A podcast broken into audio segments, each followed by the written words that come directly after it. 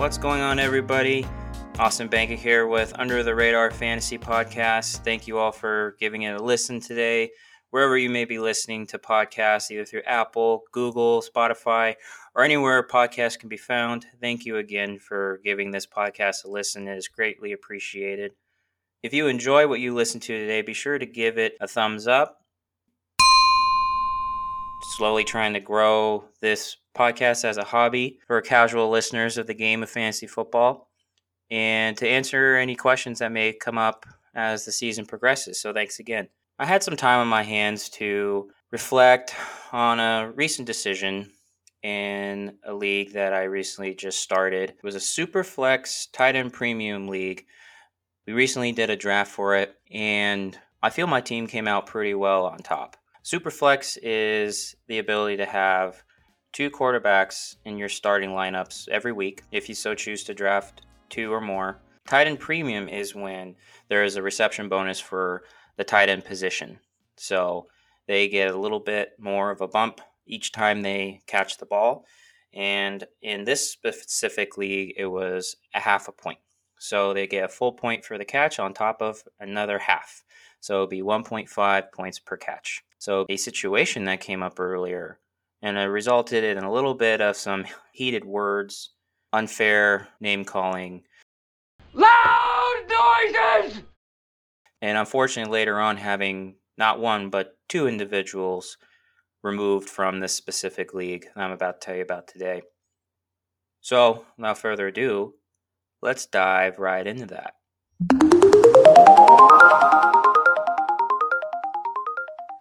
For the new listeners out there, pretty new to fantasy football, or some veterans have never experienced with this type of a league before, the super flex position allows you to play a second quarterback in your starting lineup every single week. The other half of the league is a tight end premium. And in this specifically, the premium was only half a point extra on top of the one point so we did our draft about a few weekends ago. To figure out where you wanted to draft, the commissioner drew your name out of a hat, or drew a number out of a hat. If you were considered that number, then you got to pick whatever spot in the draft you wanted to pick from. I was not present for my first two picks, but I was present for which position I wanted to draft in, so I picked number 12. So I could kind of just get a feel for how everyone else was judging certain positions. Well, due to parental responsibilities, I was unable to make my first two picks of the draft. That is one big pile of. But after returning home and sitting down, opening up the draft, I wasn't too disappointed with my first two picks. They were Dalvin Cook and Alvin Kamara. From there, I managed to pick the rest of the way, resulting in Travis Kelce and Aaron Rodgers as, as my fourth pick, so pick 4 1. We won't get into too much detail on the whole whereabouts of my team and who's all involved with it. But I will tell you about a trade. It started off with friendly conversation on chat and private regarding how one individual really wanted Aaron Rodgers from me. Now, Aaron Rodgers, at most will know, he's the quarterback for the Green Bay Packers. He's a nine time Pro Bowler, a three time All Pro. He just won his third MVP, and he has a Super Bowl Super Bowl championship under his belt.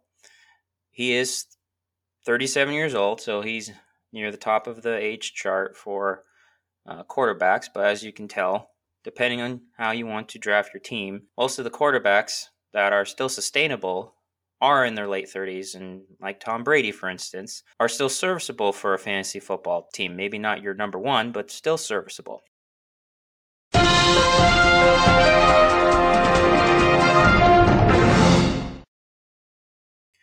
I forgot to mention earlier on that this is Dynasty, so there's a little bit of a premium on the age. So in this case, Aaron Rodgers is probably near the peak of his value right now, and some would say he's on the decline. But as you can see in 2020, he was not on the decline at all. He ended the year with one yard shy of 4,300 yards. He had 48 touchdowns with five interceptions. I believe he was the touchdown leader for that year. And he's still locked in with the Green Bay Packers for a couple more years on his current contract.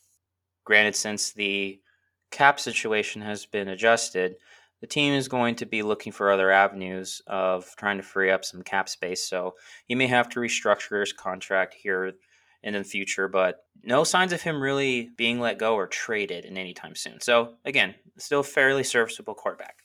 I do not really have a second quarterback of consequence on my team. It's Drew Lock. And when I saw how many of the quarterbacks were being taken in the first round, I decided to go opposite of the direction of that flow and test my chances with taking a quarterback later. I was lucky to find Aaron Rodgers in the fourth round, so I consider that a big time win since I view him as one of the last of the few in a specific tier, more of the last of the top 10 options for a quarterback to start any given year when healthy. One individual in the league a total random league, by the way. I know nobody in this league. Tried to strike a conversation about how he wanted to trade me Joe Burrow. Joe Burrow is 24 years old. Most remember he was the fir- first overall pick for the Cincinnati Bengals in last year's draft, which is 2020. He started every single game. Granted, he did get hurt with an ACL injury, which knocked him out for the remainder of the year, but he did start 10 games so out of the time that he was playing for them, he was their go-to guy. Unfortunately, their record was far from superior. It was two wins, seven losses, and in a tie. His numbers in the 10 games were way shorter than that of veteran Aaron Rodgers with 13 touchdowns and five interceptions. So fairly serviceable, but real similar to uh, fellow draftee Tua Tagovailoa, who also started 10 games for the Miami Dolphins this season, but had a way superior record at 6 and 3 with 11 touchdowns and 5 interceptions, and spent most of his time being replaced on and off by Ryan Fitzpatrick. I see both of those two very similar. Unfortunately, as the conversations progressed, it went from sour to worse with the Aaron Rodgers and Joe Burrow conversation, which later resulted in the individual publicly on the general chat for the specific fantasy football platform, blasting me all over the chat to all the other 10 individuals that were in this specific league. There was only one other individual that sided with him, while the rest were more quiet on the situation. Nothing else was really said other than the fact that the commissioner didn't approve of any of this had told the individual numerous times that this is no place for that type of behavior is not what we want to have involved with this type of league. And the individual continued, and then he later was booted from the league, along with another individual who continued on with the banter, who had nothing to do with the situation at all. I'm sure you guys have had a situation like that before or you know about that somebody that has a hard time feel, figuring out trade situations and you really want a specific person or you have someone else in the league that barely is talking that barely is doing trades anyway who's not in the chat and not very active i'm just here to let you guys know that it's everywhere i just happen to have a platform for making a podcast because it's a hobby of mine. But that's kind of what this podcast is about. Is about sharing the same frustrations and the same ups and downs as everyone else as a casual hobbyist of the game and to know that you're not the only ones out there with this type of situation. Again i don't want to fill this podcast with a bunch of analytics and yes stats are great and everything but i want it to come from more of that you're not alone with whoever it is that's in your league that's giving you a hard time and that we can maybe work through it all together and to understand that this is this is how we can make the community better. This is how we can make the community stronger.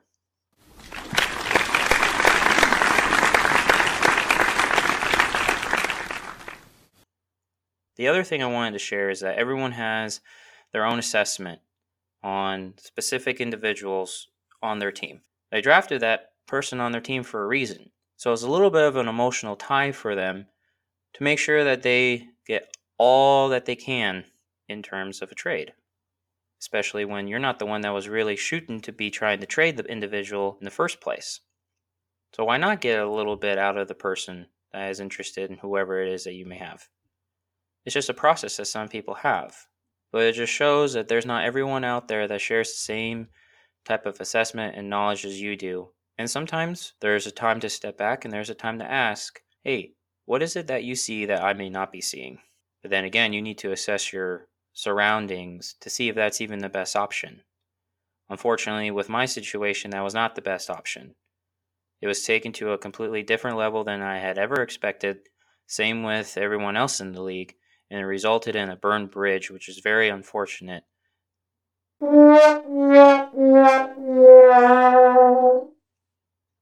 It makes you partially wonder if they were ever burned before in another league to make them think and to act the way that they act. But you try and do it in a healthier fashion than what I just explained to you today.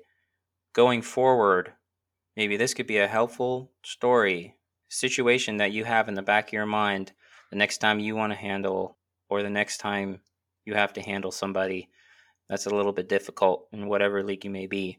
You could take what I explained today and then you can make your own judgment and assessment. I hope this little tidbit was helpful for all you guys. Thank you again for listening. I have a couple other episodes in mind coming up, and I hope to have a few more guests on shortly. But until then, I'm Austin Bankhead. This is Under the Radar Fantasy, and I'll catch you in the next episode.